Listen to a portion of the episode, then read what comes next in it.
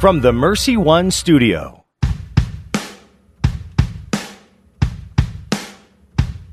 Welcome, folks, to The Uncommon Good with Bo Bonner and Dr. Bud Marr. Every week, diving deep into the truth of Catholic social teaching and restoring all things in Christ. The Uncommon Good is on the air. I'm Bo Bonner. Dr. Bud Marr. We are coming to you live from these United States of America. I am here in Des Moines, Iowa, where I'm the Director of Mission and Ministry at Mercy College of Health Sciences and the Director of the Zeta Institute for Foundation Ethics and Leadership. You can find us at mchs.edu and zetainstitute.com. Bud is out there in Pittsburgh, America. Bud, what do you do in the city of Bridges and uh? I'm the director at the National Institute for Newman Studies. You can find us at newmanstudies.org. As I uh, have told people before, it's absolutely true. I got to go out and see Bud in his natural element in Pittsburgh, and there are many bridges and uh, many tunnels, and Oh, yeah. it is nearly impossible to drive in a straight line anywhere, Bud. But that just means that you get to see a lot of the beautiful parts of the city. Uh, so that must be nice now that it's fall. I mean, we have beautiful trees out here that's really turning into fall colors. It must be a uh, pumpkin spice uh, drinker like John Leonetti's dream out in Pittsburgh at this point. Oh, yeah. Pumpkin spice to your heart's delight, potatoes. Um, Adam Story, who does amazing work for the diocese, tells me that Pittsburgh means the city of pits. So we need those bridges, That's right. l- lest you fall into holes. Well, I mean, it is uh, true. There seems to be a lot of uh, uh, divots uh, that need to be spanned across, uh, and then you have, of course, we have the confluence of two rivers. You have the confluence of three. So I, maybe that's all it is. But is when you have that third river in there, it really Oh. causes uh, interesting things to c- occur. Did you see the photo of the bus that was tipped up at like a 60 degree angle? Yes, I was wondering if that had uh, if that was near anything we were about to do or not. we probably lucked out, or God was watching over us. Well, yeah, the we didn't have any such uh, dipping into uh, anything like that, so it, it was good to go regarding that. Um, as always, we are brought to you by Mercy College of Health Sciences, mchs.edu. We are sort of getting to that magical part of the year where everybody is looking forward to Thanksgiving, but activity still fluttering around. Uh, I even went up late to the office relatively to grab something. And indeed, Bud, there were many students there, some of them perhaps studying for your class. Have you been really dropping the hammer uh, as the temperatures have been dropping? Uh, maybe in my mind, that's how I style myself. But at the end of the day, I think you know, at least the students seem to be doing fine. I don't know if that's my light grading or their uh, amazingness or some combination of the two. That's absolutely. Uh, I think your amazingness has a lot to do with that, Bud. MCHS.edu. Please go check out all the pro- programs uh, that we have. Uh, we have record amounts of students, and we'd like to you to join the ranks uh, of the, that group as well. So, Bud, um, what are you even now doing with yourself? You know, you're not traveling around the world. You, you've had this big. Uh, you know Newman's canonization. Does everything you know taste bitter and is a just a, a shallow shade of gray, or is there uh, still things that you're going about uh, doing in the world because of uh, your connection with Newman? No, as my wife Rachel can attest, excuse me, I'm I'm I'm a serious homebody, so I think during the I think during the month of October I was out like four of the five weekends. Um and so this month I'm really looking forward to it. We're not we're not going anywhere for Thanksgiving, so I'm just going to hibernate at home. That's nice. You're gonna uh, just sit with a turkey and eat off the couch and never move. Yeah, you know, I I do like that turkey induced co- induced coma that you can uh justify on Thanksgiving Day. That's right. That's right. I normally don't pass out from eating too much, but it is Thanksgiving. That's right. That uh, approaching soon. Did, and you guys uh, had to. You, you actually had a neighborhood that delayed. Um, I know everything's beggars' night Yeah. in, in Des Moines, but you guys actually had to delay Halloween itself because of how bad this uh, weather was. Yeah, it was kind of a joke. Well, it wasn't how bad the weather was because uh many parts of Pittsburgh still had trick or treating, but in Ross Township, the the bureaucrats and the powers that be We're calling them out on radio. They saw they they saw a bad forecast, like oh, it's supposed to rain three inches on Thursday night, so um they they postponed they postponed things till Saturday. So I ended up missing it. I was out at a conference in New York City and missed trick or treating with my kids. Thanks a lot, Ross. I, I don't know. The the rain passed through. Like the rain was finished at about five thirty, but uh, we did have. I was like, oh, it would have been fine, and there was sixty mile per hour winds or something. Rachel's like, the kids would have blown away. Ah, But the candy. candy would have been like easier to probably grab because it's like flying in the air, you know. But it was really cold here and sort of snowed. And I, you know, Iowans are always like Iowa winters, Iowa winters. We're a hardy folk, and then they didn't really come out for Beggars Night. I was a little disappointed. My kids were all decked out as Marvel Yeah. characters, but you know what? They didn't really need the extra candy, so it's going to be okay. So, Bud, who do we have on the show uh, today? So our guest this morning is Kathryn Jean Lopez, and she's a columnist for um, the National Review Online. But she's recently compiled and, and published this book, A Year with the Mystics.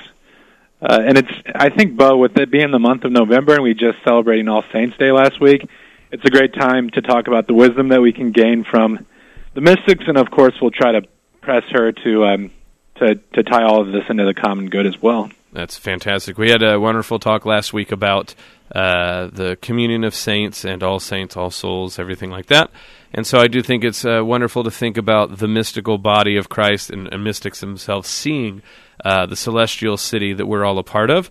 And uh, I know many of you are familiar with uh, her work, especially in terms of politics or maybe just sort of Catholic uh, sociology in general. But it will be wonderful to hear her talk about her new book. So please stick around, Bo Bonner and Dr. Bud Marr. This is The Uncommon Good, and we'll be back right after.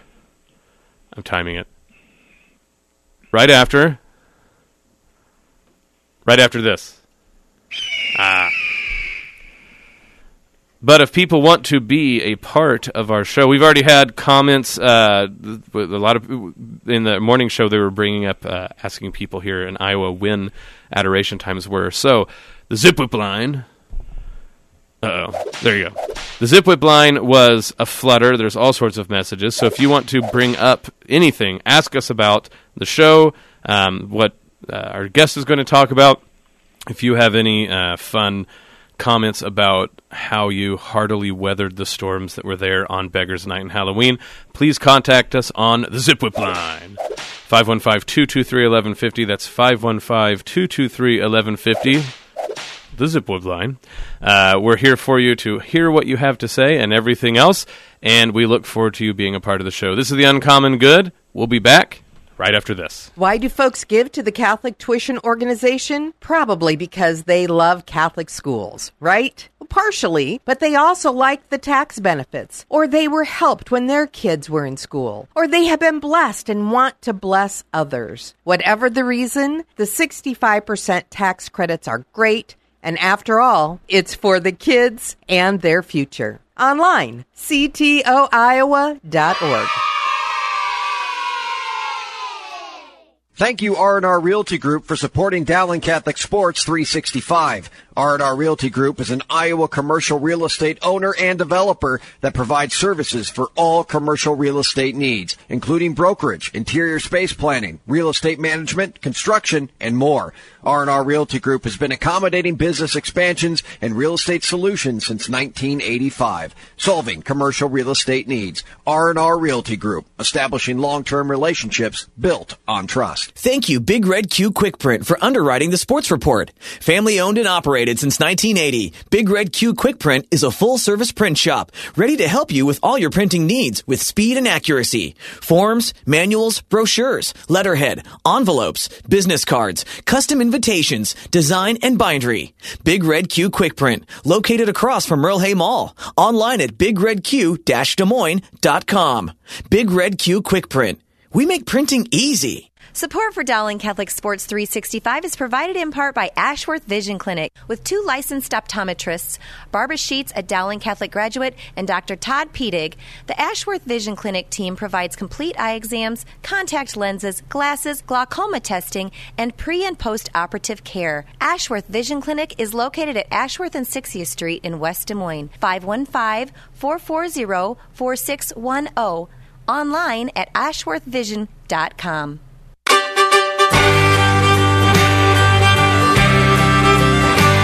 Back with the Uncommon Good. Bo Bonner and Dr. Bud Marr joining you this Wednesday. Thank you for listening to the show. But if you don't mind, could you inv- uh, introduce our guest that we have on the show today? Our guest this morning is Kathryn Jean Lopez. She's a columnist for the National Review Online. One of my favorite um, little tidbits, just looking at her background, is that it says some of her, her coworkers have nicknamed her K-Lo, which is a wordplay based on JLo. Uh, she's written extensively on all sorts of things, but her most recent publication is called A Year with the Mystics Visionary Wisdom for Daily Living, out by Tan Books. Kathryn, thanks for being with us. Thanks for having me on. So I'm kind of curious about the background to the book. Um, you've written on a lot of contemporary topics, but this book, according to your own description, is focused on what we might call the enduring things. Could you uh, give our listeners some sense of the background to the project, or what first inspired you to write about the mystics? Sure. Well, as you, as you intimated, uh, I've been writing about politics and culture and been on top of the news for basically my entire career. I've been at National Review for 24 years or so, and um, and I used to be editor of the website, and so I was I would try to be before the news, you know, if Yeah. that is even possible. And um, and I, you know, at some point you realize this this is not a healthy way to live. and I um I I was a big old dork when I was a, a kid, even growing up. I mean, I was reading National Review before I even knew what Bill Buckley, the founder, was talking about, and um, and used to watch him on firing line with a dictionary, you know, because he was known for using long, uh, long words that people don't u- usually use in common speech, and um, and uh, and I would always want. I had like this sense of urgency about me, like why don't more people understand how important politics and public policy is? Well, you know, fast forward to the Donald Trump years. America is addicted to politics, right? Um, Yeah. Watching it like a reality TV show. And I really, really believe that we need to take some steps back here and, um, and get a sense of perspective about our lives, about human history, salvation history, you know. And so, anyway, long story short, uh, over the years, I, I've come to be writing more about religion and culture than politics because everybody else wants to read about politics. And um, at, at some point, you know, there, there's a series from from St. Benedict's Press, a year with, and so they have a year with Mary and the saints in the Eucharist. And at some point, I was um, interviewing one of the authors of of one of those books. I think it was the the Saints, Paul Thigpen, who was an editor at St. Benedict's Press at the time. And I said, "You guys really need to do a year with the Mystics." And so, long story short, I wound up doing it. I wasn't volunteering; I just wanted it so I could give it to people as Christmas gifts and things. And um, and I was really grateful that I, I got to do it. It took it took a while because I never took time off really from uh, my my regular job and, and projects. Um, but goodness, what a gift to be able to spend all this time with with all these saints and holy people who who wind up in the book. So I can tell looking at the book that it's definitely geared towards, you know, the Catholic in the pew. And I guess for myself, I've always been really drawn to many of the mystics, but I'll be honest, my first exposure to the mystics was really rough. so, and in div school, we read um, The Interior Castle by St. Teresa of Avila, and I'm tracking with her for a while, but all of a sudden, you know, she's talking about sort of like this mystic um, traveling across the the universe, and you know, all these different like different rooms in a mansion. And for Mhm, me, like mhm. it didn't connect in the same. stuff. Yeah, it's intense in the same way that maybe like reading C.S. Lewis, there was something to grab a hold of. Right. So, I mean, what would you say maybe as um, like if a person's going to pick up the book, how do they kind of ease themselves into the great wisdom of the mystics? Well, I really tried to take an approach to it which would really reach anybody at any stage. Um, so, so, um, and excuse me, and the one a day format helps a lot. No page is more than 400 words of text. And so, and some days you have longer meditations and some days they're shorter. I tried to do that on purpose so that, you know, sometimes you need a deep breath, you know. um, I also tried to take some, what, I included people in there who we know for doing more than their prayer life. Um, Mother Cabrini would be an example. Elizabeth Ann Seton would be another example, right? The patron saint of immigrants and the builder of our schools and hospitals, basically. Uh, they had this intense relationship with Jesus Christ, and Um, I wanted to make that known too. So you can't you can't do stuff without um, with, with the love of God without really having a relationship with Him. Um, also, I include Mother Teresa in there and John Paul II, contemporaries. So we know it's this is not just a thing from from the distant past, right? And um, and I, I even have some, you know, like practical advice from some of these people. I include John the 23rd too, who um, I don't think people think of as a mystic um, in the way they think of Teresa of Avila or John of the Cross, Catherine of Siena. Um, but um, but he was one, and and then and, and he also gives some real practical advice that kept him in check um, in his in his prayer life. Um, and when we talk about prayer life or our spiritual lives, I mean, I, I I sometimes feel guilty even saying that because it is a part of our entire lives, right? Our, uh, because we're integrated wholes. Mm-hmm. And uh, so, w- one thing I really hope is that people do not feel intimidated at all. One of my my hopes with this book is that it demystifies mysticism a little bit. The the Catechism of the Catholic Church talks about mysticism as as union with God, and that's basically the journey of our lives. So we're all called to this. There's all there's an opening for all of us in this, and I hope that the the, the book um, helps with that. Um, Kathryn, this is Bo. I, I, first of all, I'm just uh, intrigued very much that someone who writes on politics all the time has decided maybe we're talking about it too much and we need to go to the mystics. That alone is worth an entire show to meditate on. and I appreciate you pointing that out that maybe even if the political writers are simmer down, guys, let's read some mystics, uh, that maybe people will finally get the message about balancing their lives out. So thank you for that. Um, the second thing I picked up on is uh, a wonderful way you put this demystifying the mystics. And that starts to me, seems to me to be one of the whole uh, you know that, that's the thing to ask is why is it in English that mystic mystification is automatically seen as difficult, esoteric, out of people's hands, beyond them, etc. And so, I mean, part of this is maybe dorky tricks of language and what we mean in one language and how it kind of gets transmuted um, in English. But I do think there's something to say when people okay so yeah you, you talked about how you're going to make it it's bite sized this is a, a, good entry into the mystics this is not too hard for anyone but perhaps they're going to ask okay union with god is the absolute end we understand that but what's the sort of stuff in the middle? What does mysticism and learning from the mystics um, what, what does that mean we encounter what do we do when we are trying to be mystical that even uh, normal blokes on the street, so to speak, um, right. are called to do it. Well, I think part of our problem is that we think too much about it, and we we uh, put these expectations um, on on our prayer. And one one thing I've tried to um, make clear in the book, and I'm sorry, I'm calling from New York City, so you're hearing sirens, I'm sure, in the background. Um, um, yeah, try try to be a mystic in New York City, right? Right. Uh, it's possible even there.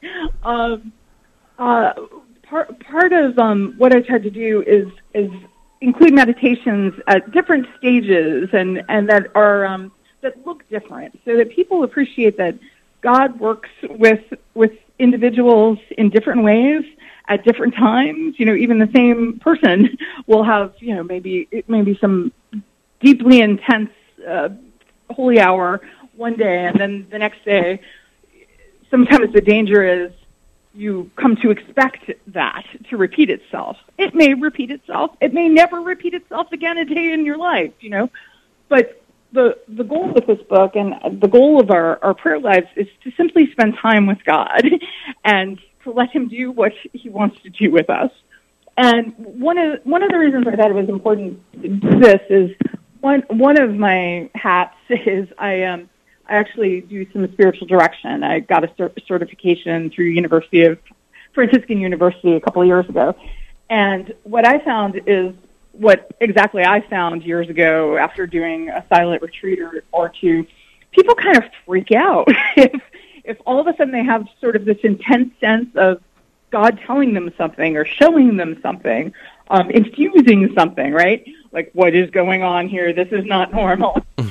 we we need to be open to the possibility that yes, God will, will work in different ways in our prayer, and again, not not going to prayer seeking it um, or expecting it, but just being open to whatever God wants to reveal, however He wants to reveal it. And of course, it's important to have a spiritual director too to help, you know, accompany you in that and recognize what it is and and what what He's showing you. And I I hope with the book too, you know, you, you see, like I said, God works in different ways at different times, and and even with the same person.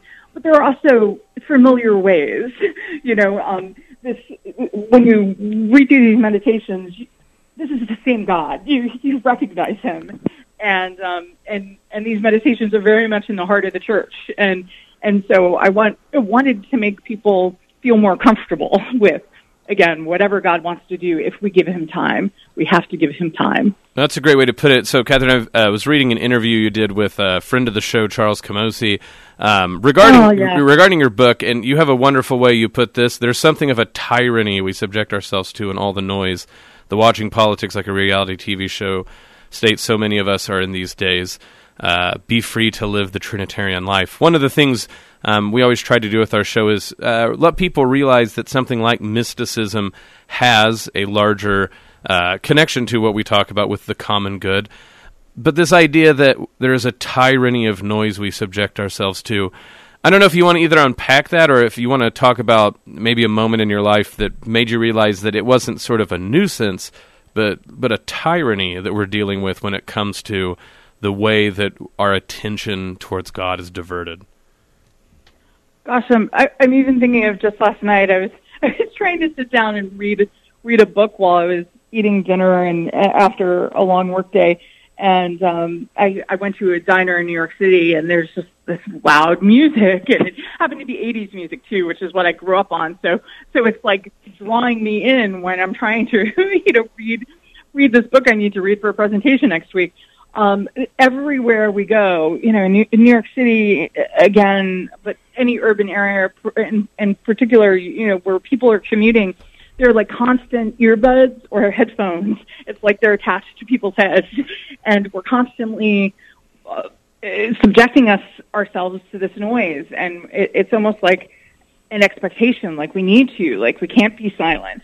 And um, I really think we need to fight for our silence and if that means if that means making sure you have a room in your house that doesn't have a television in it, right?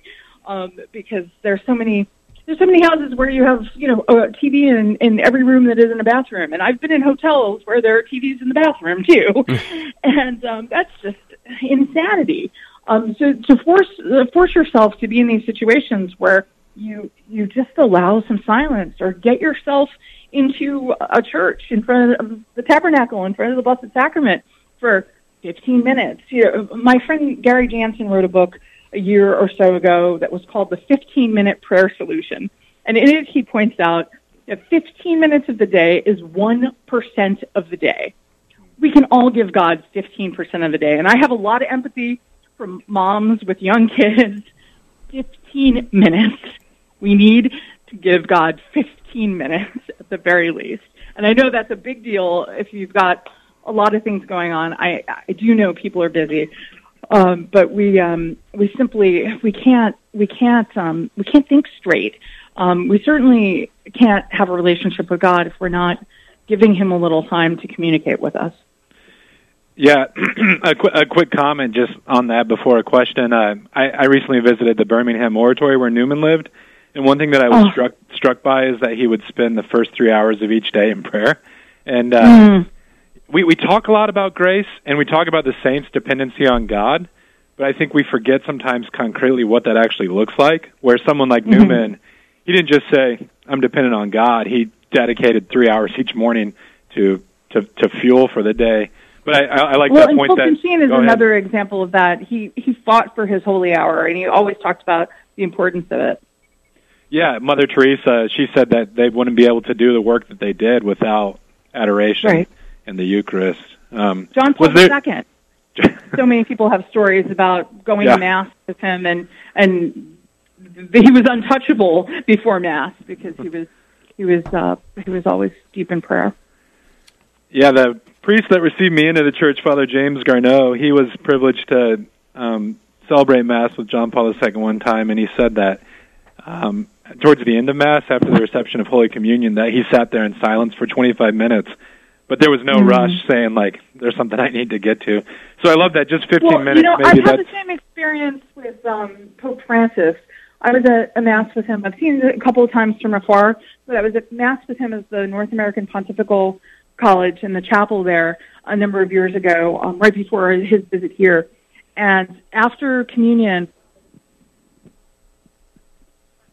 and I wanted um, one of the seminarians to check on him because I thought he might be dead because he was so intensely in prayer. It was really incredibly moving, and it, it, it lasted for. He didn't continue the mass um, because uh, because he was praying, and that was his priority. Oh, sorry. Like we, we're having a, a few delay issues. Uh, yeah. Um, the the idea that someone like the Pope can actually take time. It, it's one of those deals where people go, "Well, of course he's the Pope," but when you think in some ways he's sort of the head of a state, uh, that he has all these issues he has to Yeah. deal with. He has to drive, fly, go everywhere. That starts to be it. Is if you don't want to take the sort of initiative to uh, jealously guard your time. Um, to do this.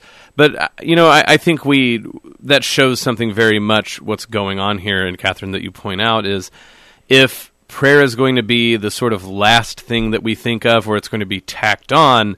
It's always easy to push God out of the way. Now, why is this? You go, how is it easy to push God out of the way? He's the king of the universe. But because God is everywhere and is so important for anything being possible for us to do, that makes it quite a bit easier, weirdly enough, to push him out of the way. And so I hear a lot in what you're saying is a call for people to fight back for the time we need in a world who's pressing uh, to, to, to, to overtake that time that we need to have. Yeah, absolutely. And I also issue a particular warning to people who, um, you know, we have a phrase in the Northeast. I don't know if it goes beyond professional Catholic. You know, there are people who work at Catholic nonprofits or work for the church in one capacity or another. And so during the day, you're doing, quote, Catholic things, you know, and, um, but you're, you know, balancing budgets or, or you're talking or whatever you're doing it's not necessarily, and, and hopefully you're offering it all up and you're trying to make your entire life a prayer. But if you are not actually praying, right, um, taking that time, and, and in particular, if you're doing that kind of work, the devil's going to work on you extra hard. and so you definitely have to fight for that time and make sure you're doing it. Um, because it can be real easy to say, oh, well, you know, I'm a good person. I'm talking about God all the time. And, and so it's okay that I'm not praying. No, no, it's, it's especially not okay that you're not praying. It's it's a, a real temptation people can fall into. Well, we're coming up on the break, so I don't want to launch uh, into another question and uh, then immediately have to, to break in. But I, what I want to uh, sort of recap for people real quick, if we can get this down to uh, very bite sized notions that you all need to take to heart. Someone who talks about politics all the time says you're talking about it too much and you need to pray. and someone who has to be so busy, like like you do, to talk on the news and uh, to to constantly be putting out copy to respond to things as they unfold, like you said, to beat the news story before it even happens. If she's saying you guys can all take 15 minutes, that if you need to aggressively fight in order to have that time, folks, what a wonderful thing for us all to contemplate and think about.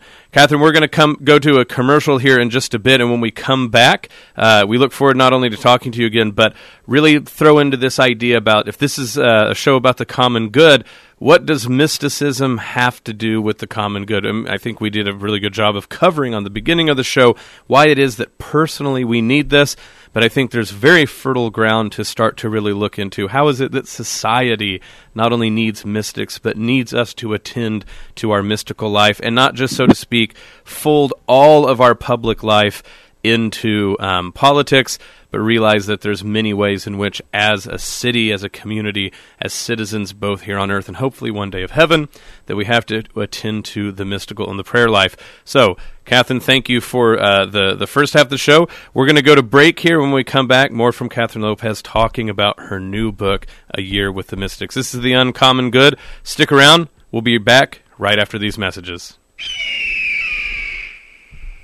Folks, if you want to be a part of Iowa Catholic Radio, not only uh, listening to the show, which we love that you do, but online and able to see what we're doing, our programming, and how we are doing things in and around the diocese, it's easy to do so. You can go to the OG original website, iowacatholicradio.com. There you can do things like sign up for newsletters, listen to the show, find out what the schedule is, donate, etc., etc. Wonderful place for you to go and get involved. If you want to follow us on Twitter, that's easy too, at IA Catholic Radio. We will get you the tweets necessary to be tweetified and be plugged into what we are doing. Also, if you would like to do Facebook, one more time, easy to do. All you have to do is go search for Iowa Catholic Radio. You can friend us, and when you friend us online, you will see all of our posts. Our posts are about our programming, what we're up to in the diocese, and ways that you can contribute to this ministry. This is The Uncommon Good with Bo Bonner, Dr. Bud Marr, speaking with Kathryn Lopez in her new book, A Year with the Mystics.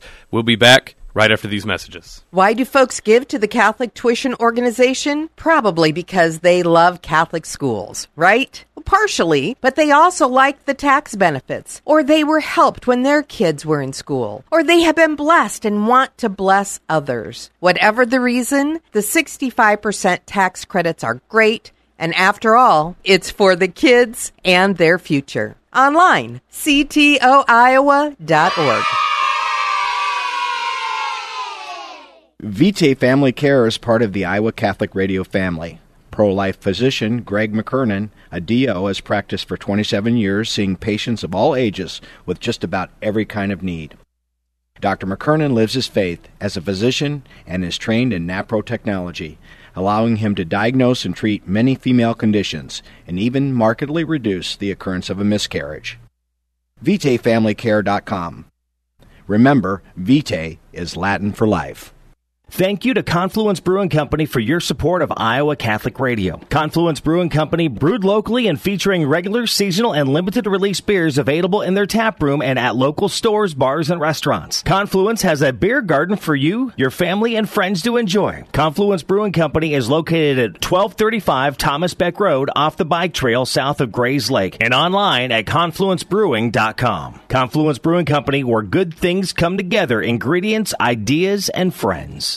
Here's your forecast on Iowa Catholic Radio. Cold front moving through today. We'll have cloudy skies, gusty wind, upper 40s, and maybe a rain or snow shower. A few snow showers this evening, then clearing up, low near 20, sunny and low 30s tomorrow. Weather is brought to you by Rock Valley Physical Therapy, outstanding outpatient physical therapy and sports medicine rehabilitation. Seven convenient locations in the Des Moines metro and southwest Iowa area. I'm meteorologist Steve Hamilton on Iowa Catholic Radio.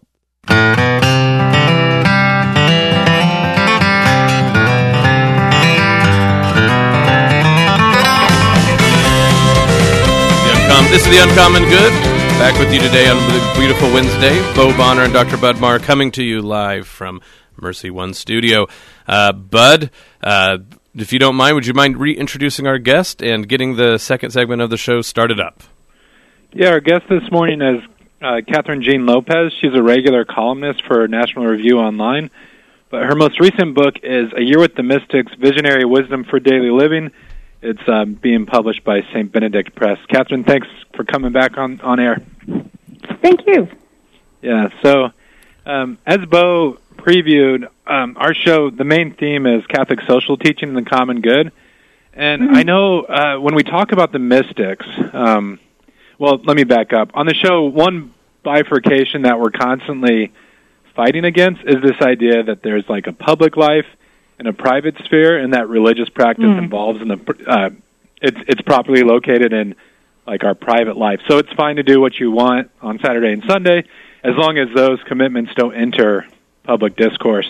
Um, and I could see someone hearing about the mystics, especially maybe uh, someone outside the church, and saying, "That's fine. Uh, if you if you want to dedicate so much of your daily time to prayer, you know, so be it." But are the mystics like in their minds I could see them saying like they're sort of useless. Like there's something very impractical about prayer. And so when we talk about what really matters, like um, taxes and, and public policy, uh, that's just a, a wholly separate thing. What might you say to that kind taxes of taxes is all that matters? We're in trouble. Taxes and death. uh, what would you say to that sort of uh, response? Well, you know, um, I part of my prayer with this book is, you know, everything you just said is absolutely true, and yet there's this seemingly universal search for something, right? Um, there, there's the increase of people who describe themselves as spiritual, not religious.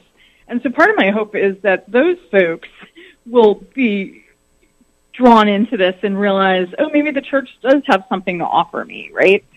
Um, because it, it, it is so much in the heart of the church, and there are so many, you know, there there's so many misunderstandings about the church and what we think about women, and there's so many women featured in this in this book who are doctors of the church or otherwise heralded by the by by the Catholic Church. Um, and we do have again jumping off what what you were just saying, we do at the same time have this part of our culture where every time someone says thoughts and prayers, you know, the the New York Daily News had had a had a cover after one of these gun tragedies and that said your prayers aren't working, God isn't listening, something along those lines. Mm-hmm. And so yeah, there is some some real skepticism about whether there's there's any point to it all.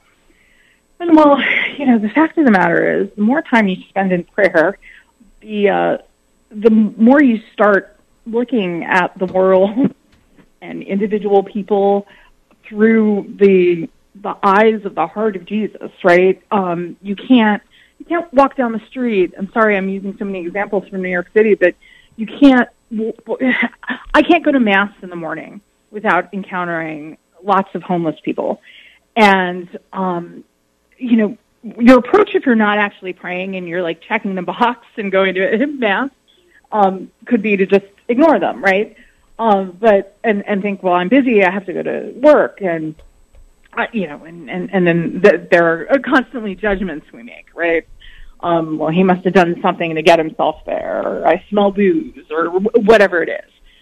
Well, you know, the more you spend time with with God in prayer, the more you can't help but see this man who's begging for money or is passed out on the street was made in the image and likeness of God, and something terrible happened. I don't know what that is. I'm probably not going to find out what it was, but something terrible happened to him, and he's in this situation. But he's still created by the same creator who created me, and that means something. And so you just you have to approach him with love, and it, that translates to public policy too. You know these debates that we have aren't mere debates. They're about human beings' lives, right? And um, and so I it makes us more sensitive too. You know, so so many of us have, have spent so much of our lives um, advocating against legal abortion, right?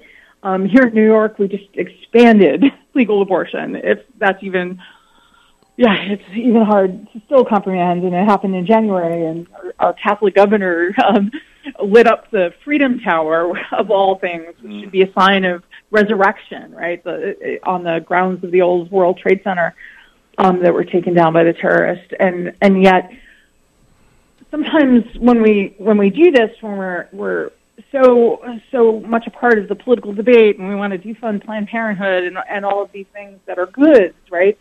We we can forget the hurting people, you know, who who we want to be able to reach with our our words and our actions. And so maybe the you know picture of the aborted fetus is not the the way to enter the conversation um, in front of the abortion clinic. Maybe there's a more loving way.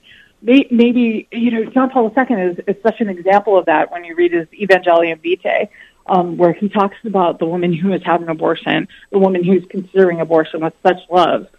And um, so, anyway, the, the long way of saying mysticism kind of changes everything um, because it is really just spending more and more time with God and helping Him show you what He wants to show you in the world. And so, obviously, that has implications for public policy yeah. and for every relationship in our lives. Well, it makes me think. Um going back to one of the things you said that kind of started all of that uh, observation is when people go, "Your prayers aren't working." Um, it really begins to show the sort of desiccated pagan idea of what they think prayer means. So there's this idea of a sort of like consumerist exchange, right? I ask God for favors, and that's what prayer is. And so then when they're not working, obviously the prayers are not working. And so, you know, in the modern era, we go like, that's because there's no God. If you were sort of a fatalist Greek, you were like, oh, I haven't, you know, offered enough hecatombs to Zeus or whatever. But the idea is it's there's still a sort of similarity, right? That this is all prayer is a sort of uh, it's, it's an exchange model, right? I make demands that either are answered or not. I've either done what I should or have I blah blah blah blah mysticism. I'm not saying, of course, that the ancient pagans didn't have some aspects of mysticism. They were usually sort of um, drenched in sort of ecstatic, uh, you know, sort of Dionysian um, craziness, as it were. But the sort of controlled, habitual, disciplined mysticism that Christianity has long taught, um, the sort of uh, that eros and, and, and sort of cu- being drawn outside of yourself, but in a way that's not sort of hectic and, and, and, and identity destroying, is the antidote to this idea that prayer is just a sort of spiritual commerce. And when you think about like all that you said about how prayer changes how we view humans as made in the image of God and therefore that's going to change how we do public policy and things like this. I mean that starts to be it is if in the prayer life we're seeking to unify with God, prayer stops being I'm making demands and then I'm asking God what He wants from me in order to answer these demands. It stops being commercial and it starts being, like you said, visionary, illuminating, right? We start to see the world different. And then, in many ways, what mysticism is asking a society to do, not just individuals, is to see the world through the eyes of God in a way that can only occur the more and more we are mystically unified with God. And so, an order that can see the world through that endeavor, union with God, is going to be absolutely different politically, practically, incarnationally. Yeah, absolutely. Uh, I mean, there's a real danger in all of our relationships, frankly, and I've certainly fallen victim to this in my life, where you become transactional, right? Or I need to get this article for, from you for our website, and and I need to meet this deadline for you. And um, I mean, even even the three of us, you know, we we may never have an, another conversation again, right? We we just had this conversation for the show, you know, and there's a danger that well, hopefully not. I just want to be hopefully first not. on record. First on. I hope no, so. I'm kidding. Go ahead. Sorry. And I will make it a point to pray for you now because we just had this. you did say it on national radio. That's actually okay, exactly exactly. But but but there's a real danger, and so of course we do this with human beings. We're going to do it with God. This is the way we operate and um, so we really have to have to um, caution ourselves against, that, and and getting regular routines, things that are constant um, in our in our prayer life, are are just Im- so important, and um, and that's why the, you know the the format of this book, the one a day format. Um, which, by the way, it doesn't have um, for anyone who hasn't seen the book it, it doesn't say you know January one. You can yep. start whenever you want. And frankly, I I'm using it in my prayer, and I just open to whatever page. Um, you know, I, I I open to a page a day in whatever whatever order. And um, and so I, I don't want people to feel burdened by it. you know, I I want it to be a help, but it is important to um, to make a commitment. All right, I'm gonna I'm gonna do this every day um, um, and have a couple of those things. Maybe you pray the rosary every day. Maybe you have a real hard time with the rosary, so maybe you pray a decade every day, or a decade in the morning, or a decade is the the end of the day. At, at least that's you know, ten Hail Marys that wouldn't have been said otherwise. Getting ourselves into these routines are important, but, but part of the reason why you know the the mysticism aspect is so important is because our relationship with God has to be about love, right? And so the time that we spend, it's like, you know, um, it's like with a spouse, you know, you, if you're not spending time with your spouse, there's going to be a problem, right? Mm. And um, so, so making making the time, making him a priority, and and wanting that, desiring that, and and if if you don't desire it, but you know you want to desire it, you know, pray for the grace for the desire. Start somewhere. Kathryn, earlier you mentioned Mother Cabrini and you've talked about John Paul II. I'm curious, in your research for the book, was there any saint that you um, um, uncovered? And it was it was kind of a great discovery. Maybe someone you hadn't known about before? And what kind of process did you use to say this person's a mystic and they belong in my book? Well, um, yeah, no, I definitely there were there were people who were not familiar to me. Um, you know, there there, were people I started with, like Catherine of Siena, um, who are absolutely going to be in the book. Um, but um, I I did a 30 day retreat, um, uh, the spiritual exercise of, of Ignatius a, a few years ago, and during the course of it, I was in a Assisi. So there was um, there was this book that I kept encountering by um, Francisco de Osuna, um, and he had the third spiritual alphabet, and I had never ever heard of him before in my life. And after the retreat, I started flipping through him, and it's a huge book. Um, but oh my goodness, there's such beauty in there, and I just had never heard of him. I mean, I didn't discover him, but he became Yeah. a, a new discovery in my life anyway. Um, there, was also there's a Dominican Henry Suso who I had encountered here and there in Magnificat, I think, um, but I really didn't know much um, about. But his love of eternal wisdom is just so rich, and so he's in there too. There's also um, a Dominican named John of St. Thomas who I um, had never encountered except for a Dominican I know uh, did the introduction for a new a, a new reprint of, of of one of his books on the the gifts of the Holy Spirit, and so he wound up in the book there. But I literally had no idea he he had existed before uh, I was I was working on the book and before that that book came out from Cluny Media a couple of years ago. Um, so yeah, there were definitely new discoveries, and then I something I did in the book too is I included a couple of people who are living.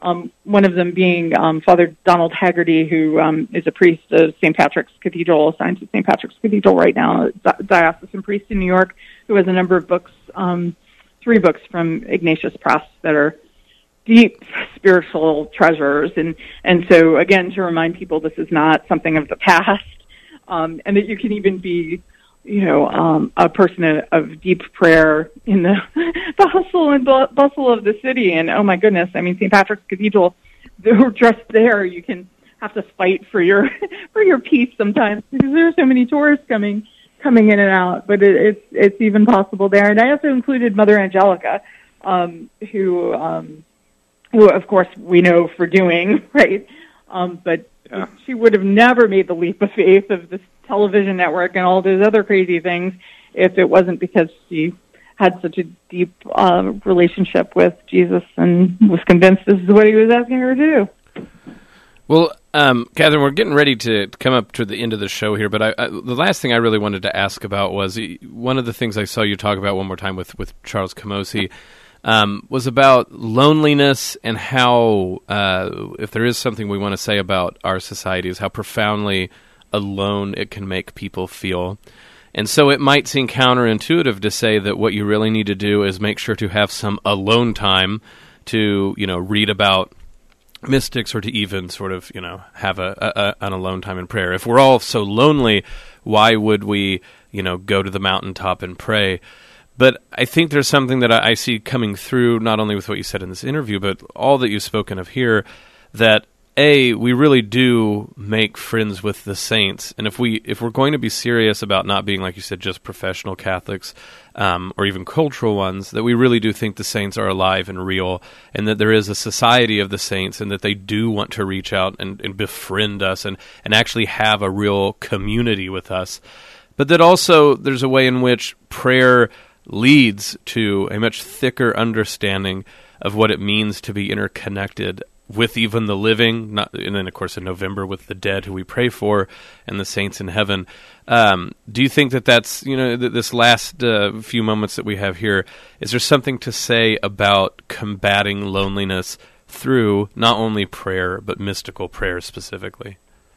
Oh my goodness, absolutely. I remember years and years, probably two decades ago, maybe actually, even um, a priest saying to me, and I have no idea what I was confessing, but a priest saying to me in in the confessional, you know, look at look at Jesus Christ on the cross. He's the only man who will never disappoint you, Right.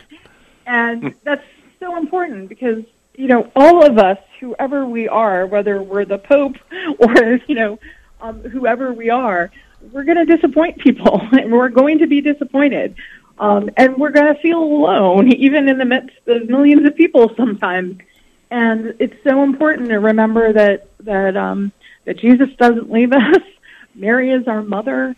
Um, that that these saints are real, and I think it's important to you know to talk about these things. You know, I, I mean, you can't necessarily launch into it from nowhere, you know, with people. But, you know, I, I, I have deep, deep lifelong friendships where, you know, we do talk about these things. I, you know, every, every once in a while, there's one friend in particular I'm thinking of, but it's not exclusive to, to, to this friendship.